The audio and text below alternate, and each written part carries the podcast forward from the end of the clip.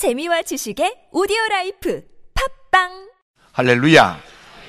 여러분 추운 날씨에 건강하게 되기를 주님의 이름으로 축원합니다. 축원합니다.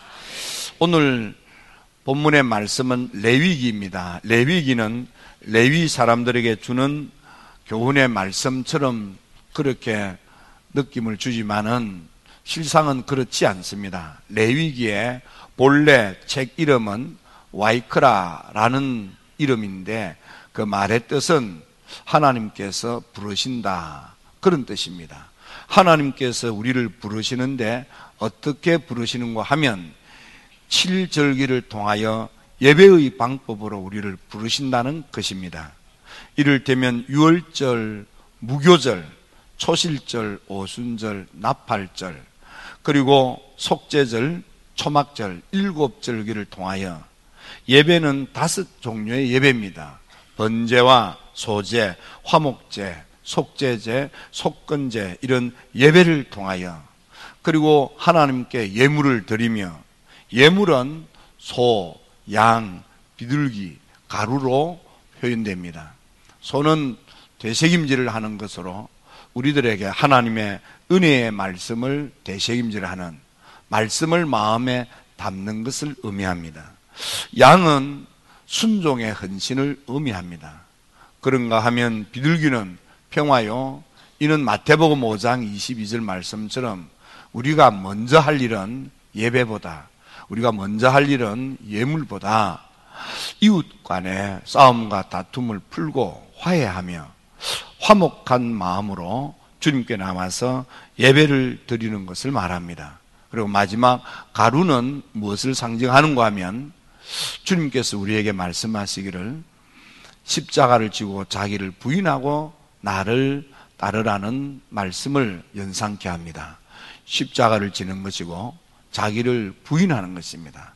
가루가 되어 주님을 숨기는 것입니다.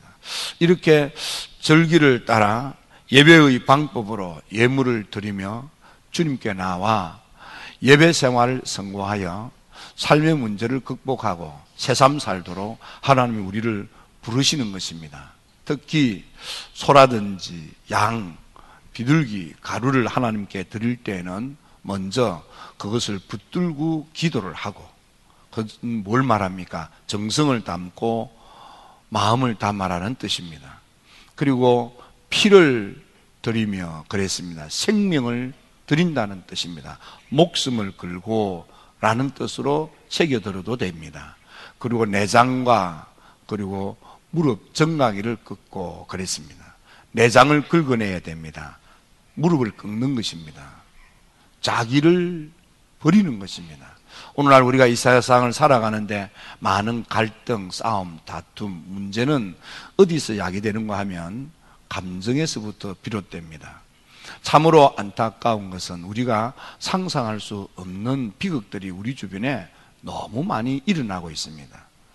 최근 부천에서 어떤 아버지가 아들을 죽여서 장례도 치르지 않고 냉동고에 얼려놓은 지 수년 만에 발견되는 이런 안타까운 일도 있습니다. 이유는 잘 모르지만은 왜 이런 어, 처참한 일이 우리 주변에서 어, 비일비재하게 일어납니까? 우리가 사는 세상의 삶이 왜 이렇게 고단하고 산다는 것이 왜 이렇게 힘이 드는지 될 듯 될 듯 하면서 되지 않는 애타는 마음이 한두 번이 아니고 믿고 했더니 뒤통수를 치고 발등을 찍고 가슴에 피멍이 드는 그런 속상함이 우리 주변에 왜 이렇게 많습니까? 그것은 우리를 속이는 것이고 우리의 감정에 불을 붙여 분노 때문에 일어나는 잘못된 행동 때문입니다. 여러분, 그러므로 우리의 마음속에 있는 이 분노의 감정을 끌어내고 자기를 꺾고 겸손히 무릎을 꿇는 이런 마음의 자세와 태도가 필요할 것입니다. 그리고 이 예물을 드릴 때 이렇게 기도하고 생명을 담고 자기를 끌어내고 온전히 불에 태워서 하나님께 올려드리는 예배를 통하여 우리는 하나님께서 우리를 오라 부르시는 것입니다. 그리고 이런 예배를 드릴 때에 제사장이 예배를 드리는 사람들이 범한 죄들, 성물에 대한 죄, 하나님의 말씀을 어긴 죄, 부지 중에 저지른 죄, 특히 무슨 허물이든지 이렇게 믿음으로 예배의 방법으로 절기를 따라 예물을 드리며 나온 이들에게 제사장이 속죄를 선포하면 하나님, 하나님께서 그들을 사하시고 그들의 삶의 각종 문제를 풀어 복된 삶을 살도록 해주신다는 약속이 이 레위기라고 이름하는 와이크라라는 성경 속에 들어있는 가르침이 되겠습니다. 오늘 이 말씀을 염두에 두면서 우리가 생각해야 될 것이 있는데 하늘의 하나님께서 우리를 만드실 때는 천지간에 너무 좋은 삶을 살도록 우리를 창조하셨습니다. 하나님께서 여세 동안 이 땅을 아름다운 땅, 좋은 세상으로 만드시고 흙으로 빚어 우리 인생을 살게 하셨습니다. 이 좋은 세상에 그것도 매우 좋은 세상, 심히 심히 좋은 세상, 메오드 토브라고 했습니다. 이렇게 대단히 좋은 아주 좋은 이 세상 가운데서도 유독 더 좋도록 에덴을 창설하시고 하셨는데 깐 베 에덴이고 깐 베 에덴의 뜻은 복락으로 울타리를 쳤다 그런 뜻입니다. 에덴 동산을 창설하시고라는 말의 의미는 축복으로 울타리를 치고 그 안에서 하나님과 동행하면서 웃고 노래하며 바른 삶을 살도록 하나님이 그렇게 하셨는데 불행하게도 우리 인생이 만나지 말아야 될 그런 사기꾼을 만난 것입니다. 거짓된 자를 만난 것입니다. 성경에는 사단이라고 되어 있습니다. 우리가 인생을 살아갈 때 우리의 좋은 것을 속이고 사기쳐 빼앗아가는 이런 사탄의 DNA를 가진 무리들이 우리 주변에 참 많습니다. 그 이유는 바로 아담 하와가 이렇게 악한 영 마귀 사탄한테 속은 이후로 이 땅에는 죄가 들어왔고 죽음의 열매를 맺게 됐습니다. 그래 이런 음, 타락한 인생, 이런 가시와 엉겅퀴가 서려 있는 인생. 그래서 산다는 것이 고달프기 거지없고 힘든 일들이 자꾸 우리를 지치게 만듭니다. 들으면 속상한 이야기들이 우리 주변에 너무 많은 것입니다. 해도 해도 되지 않는 안타까운 일들이 우리 주변에 너무 많습니다. 나는 바르게 하고 진실되게 정말 빗대어 살고 싶으나 사안이 그렇지 못하고 일들이 꼬여서 속상할 때가 너무 많습니다. 이런 인생들은 다 우리 안에 있는 죄 때문이고 우리가 생각을 잘못하고 마음을 잘못 먹고 행동을 잘 못하기 때문입니다. 여러분, 그러므로 우리는 더 이상 악한 영 마귀 사탄한테 생각을 빼앗기고 마음을 주고 행동을 잘못하는 일을 하면서 살 수 없는 것입니다. 하늘의 하나님께서 너희들은 더 이상 그렇게 방황하고 처참한 인생, 버려진 인생, 망가진 인생 살지 말고 내게로 오라. 내가 너희의 모든 허물, 무슨 허물이든지 다 용서해 주고 그리고 새삼 살도록 도와주마. 라고 우리를 오라고 부르시는 것입니다. 그래서 레위기는 단순한 예배에 관한 하나님의 말씀이 아니고 이렇게 참담한 인생을 사는 우리들로 하여금 에덴의 삶으로 나아가도록 우리를 부르시는 하나님의 가르침이 이 속에 담겨져 있습니다. 이, 이 예레미야서를 통해서 이, 이 레위기를 통해서 우리가 많은 것을 볼 수 있겠지만은 그 대표적인 것 몇 가지를 말씀드립니다. 가장 근본적으로 기억해야 될 것은 우상을 섬기지 말라 하십니다. 여러분, 우상이 무엇입니까? 하나님이 아닌 것에 생각을 빼앗기고 마음을 주며 그래서 행동을 그릇되게 하는 것입니다. 특히 사도 바울이 골로새 교인들에게 편지를 씁니다. 3장 5절에 보면 골로새 교인들에게 주는 권면의 말씀이 땅에 있는 지체를 죽이라. 땅에 있는 지체, 그것은 우리를 망가지게 하는 것입니다. 우리를 넘어지게 하고, 우리를 부끄럽게 하고, 우리를 죄짓게 하고, 우리의 삶을 어지럽히는 것입니다. 그것이 음란이요, 부정이요, 사욕이요, 정욕과 탐심이며 이것들이 우상숭배다 그랬습니다. 사람의 손으로 빚어 만든 우상도 우상이겠지만 하나님이 아닌 것에 생각을 빼앗기고 마음을 주고 그것을 따라 행동하는 것들입니다. 주님께서는 우리가 마음을 다하고 성품을 다하고 뜻을 다하여 하나님을 사랑하는 사람, 그래서 그 사랑 때문에 이웃도 내 몸같이 사랑하는 그런 사랑의 사람이 되기를 하나님이 원하시는 것입니다. 그래서 사랑이 아닌 모든 것들은 우상에 속하는 것입니다. 그래서 여러분들은 생각 속에, 마음 속에, 생활 속에 있는 모든 하나님이 아닌 다른 것들에 대한 생각이나 마음들을 다시 돌이키시고 하나님 생각으로 가득 채워 사랑의 영으로, 사랑의 피로, 사랑의 열정으로 불타는 여러분들 되시기를 주님의 이름으로 축원합니다. 만일 우리가 사랑을 잃어버리면 그 허물이 자녀에게 대물림되어서 사랑하는 아들, 딸들에게 누를 끼치는 것입니다. 그러나 우리가 하나님 사랑으로 충만하고 이웃 사랑으로 충만하고 그래서 부부 사이의 사랑이 회복되고 가정의 사랑이 넘치고 부모 자녀 간의 사랑이 깊고 이웃 간의 사랑을 나눈다면 우리의 삶의 자리는 천상과 같은 그런 유토피아와 같은 그런 좋은 삶을 살 수 있게 된다는 뜻이기도 합니다. 두 번째는 안식일을 지키라 이렇게 되어 있습니다. 안식일을 지킨다는 말의 뜻은 하나님의 계명을 상징합니다. 안식일은 십계명에 들어 있는 제4계명에 속하는데 하나님을 향한 계명 가운데 하나입니다.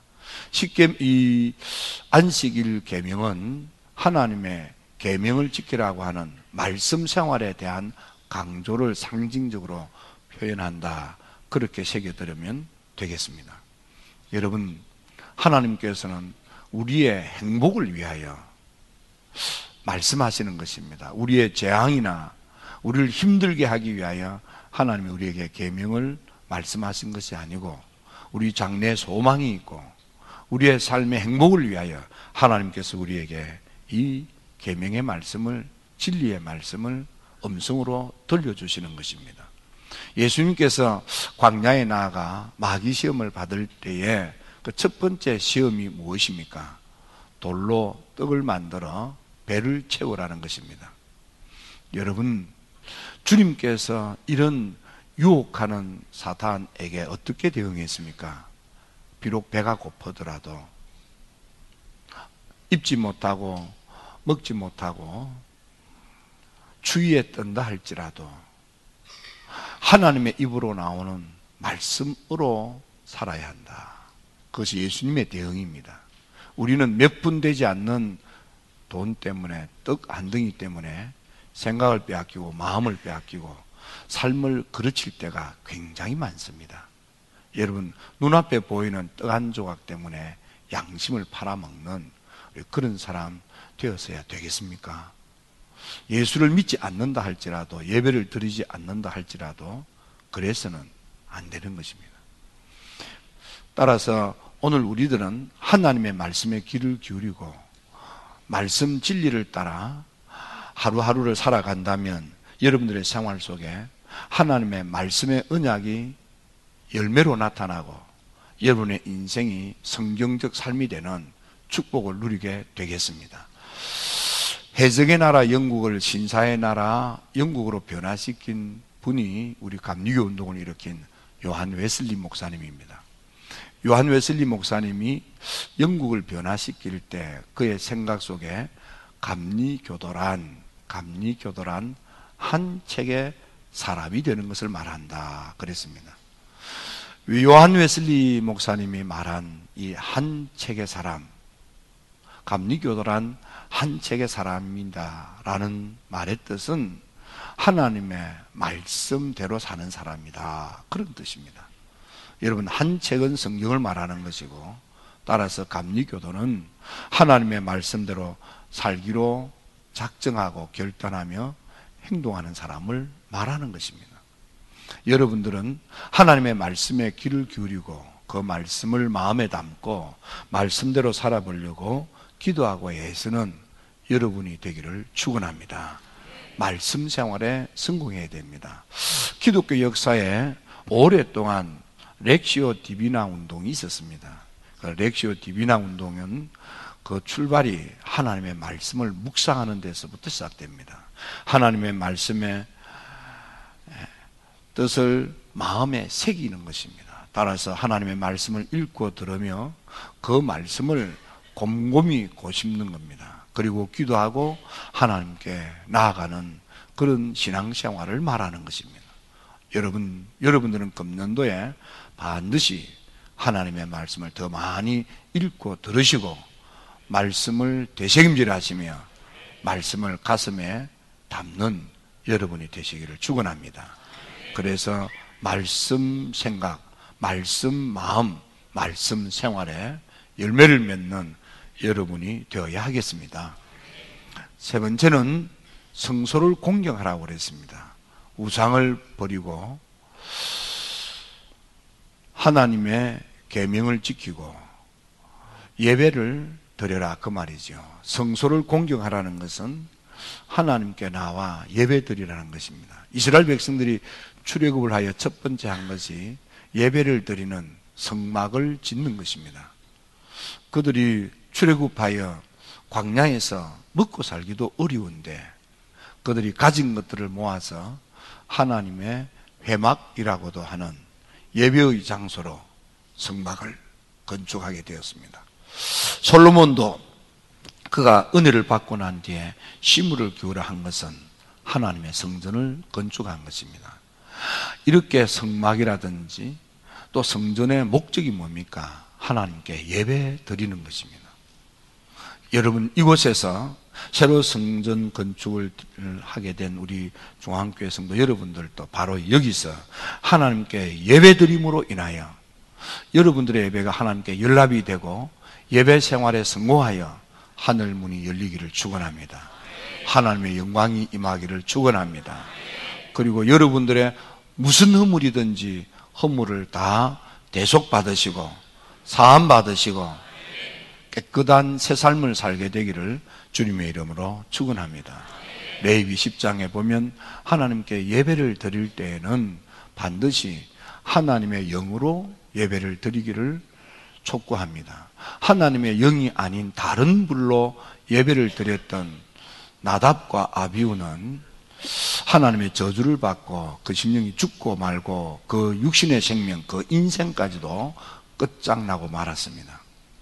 여러분, 성령의 은혜가 충만했던 초대교회 사도행전에도 보면 하나님께 잘못된 영으로 헌금을 드렸던 아비나답, 삽비라와 아, 음, 음, 아비나 이, 이 아나니아는 잘못된 영으로 하나님께 헌금까지 드리면서도 어, 저주를 받고 죽임을 당하게 된 것입니다.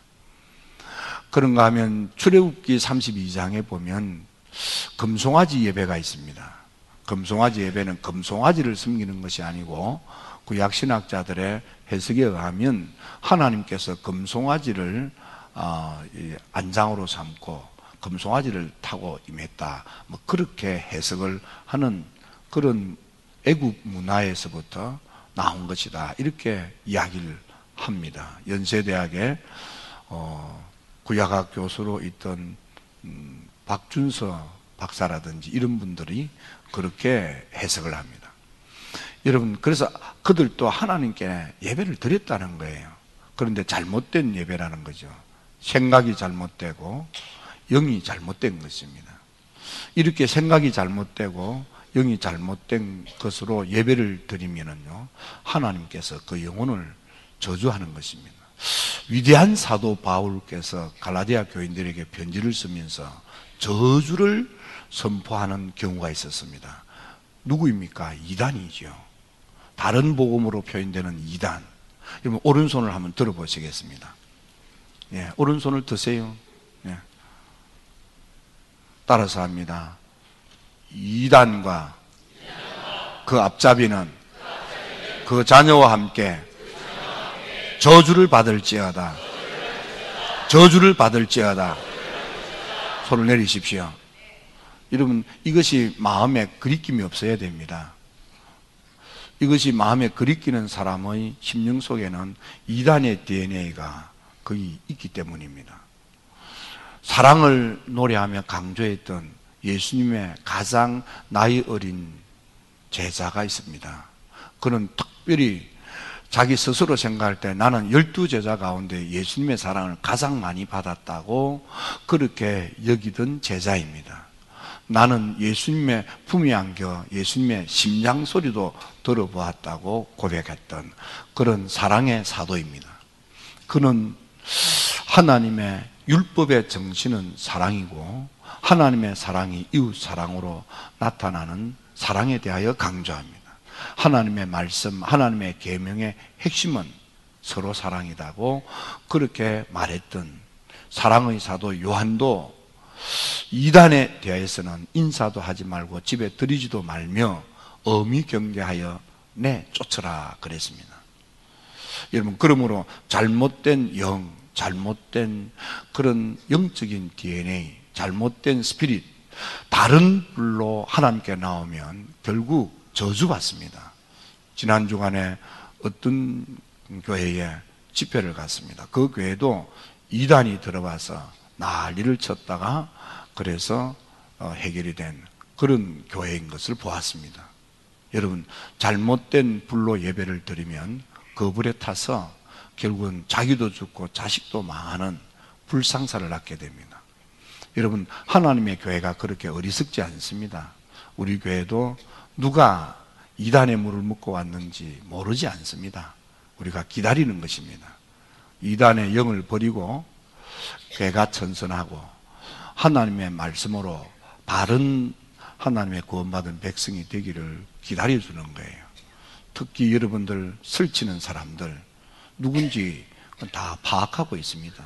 그리고 가끔씩 이단 집합소에 몰래 숨어 들어가서 그 주변에서 이렇게 촬영도 하고 누가 가는지 체크 다 합니다.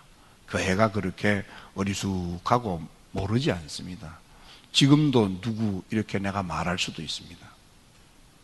그러나 여러분, 우리가 이단이 이단에 빠졌기 때문에 저주받아 죽기를 원하는 것이 아니고 거기서 툴툴 틀고 일어나서 복음의 사람이 되고 하나님의 사랑받는 자녀가 되기를 기도하고 기다리는 것입니다.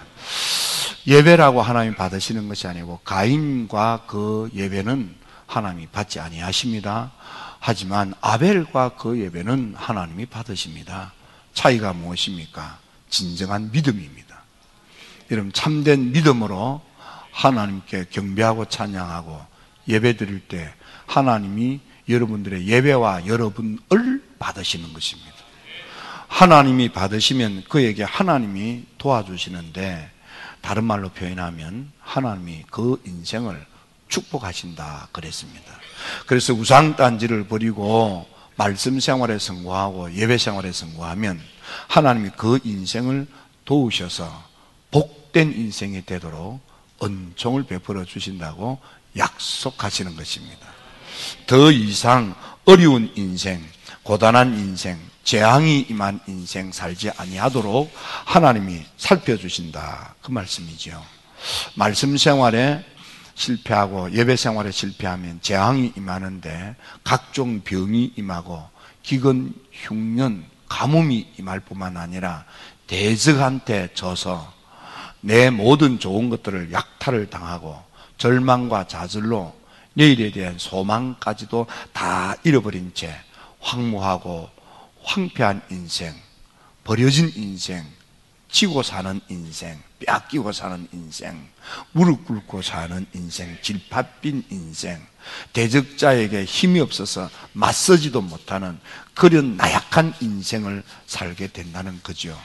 하지만 이렇게 우상을 버리고 말씀 생활에 성공하고 예배 생활에 성공하는 자에게는 하나님이 도와주시는데 어떻게 도와주시느냐? 철을 따라 비를 내려주셔서 땅이 산물을 내게 하고 나무가 열매를 맺게 하며 이는 무엇입니까? 삶이 풍성해진다는 뜻입니다. 하나님께서 이렇게 우상을 떨쳐버리고 말씀 생활에 바르게 헌신하고 예배 생활에 바르게 임하면 하늘의 하나님께서 돌보아 주시는데 인생을 번성하고 강성하고 흥왕하도록 도와주시고 하나님이 돌보아 주시는데 창대한 인생이 되도록 하나님께서 그 인생을 세워서 하나님께서 기름을 부어 명성과 칭찬이 자자하도록 만들어도 주시고 하나님께서 새 곡식이 흘러 들어와서 묵은 곡식을 치우도록 그렇게 풍성하게 복을 준다고 했습니다. 특별히 너를 대적하러 왔던 자가 일곱 기로 도망지를 치는 그런 대성의 삶을 살도록 하나님께서 복을 주신다고도 했습니다. 그것이 레위기의 결론이고 레위기 26장에 그렇게 약속을 하셨습니다. 저는 금년도 우리 조한교회 성도 여러분들이 하나님이 아닌 사랑이 아닌 것에 생각을 빼앗기고 마음을 먹고 행동하는 잘못된 모든 허물들을 청산하고 말씀에 어긋난 그런 잘못된 생활들을 청산하고 예배 생활 게을리했던 모든 나태함을 다 청산하고 여러분들이 말씀 생활에 열심이고 예배 생활에 성실을 다하여서 하나님이 돌보아 주심으로 인하여 금년도 여러분들의 삶이 풍성해지기를 축원합니다. 금년도 여러분들의 삶이 하나님의 도움으로 번성할지어다. 하나님의 도움으로 창대하게 될지어다. 하나님의 도움으로 흥왕하게 일어나게 될지어다. 하나님의 도움으로 대적자가 무릎을 꿇고 일곱 길로 도망지를 치는 대성이 있을지어다. 여러분, 금년도 여러분의 삶에 꼭 결단하십시오. 하나님이 아니고 사랑이 아닌 것을 생각하지 않으리라, 마음먹지 않으리라, 행동하지 않으리라. 하나님의 말씀을 곱씹으며 하나님의 말씀을 마음에 담고 말씀대로 힘을 다하여 순종하며 살리라. 하나님께 나와 예배드리기를 성심으로 하리라. 작심하시고 오늘 이후로 여러분들을 하나님께서 돌보아주는 하나님께서 돌보아주어 잘 되는 인생, 좋아지는 인생, 보다 나은 인생 현재보다도 천배나 더 번성하고 창성하며 창대하게 되는 여러분들의 새 삶이 금년도에 일어나게 되기를 축원합니다. 기도드립니다.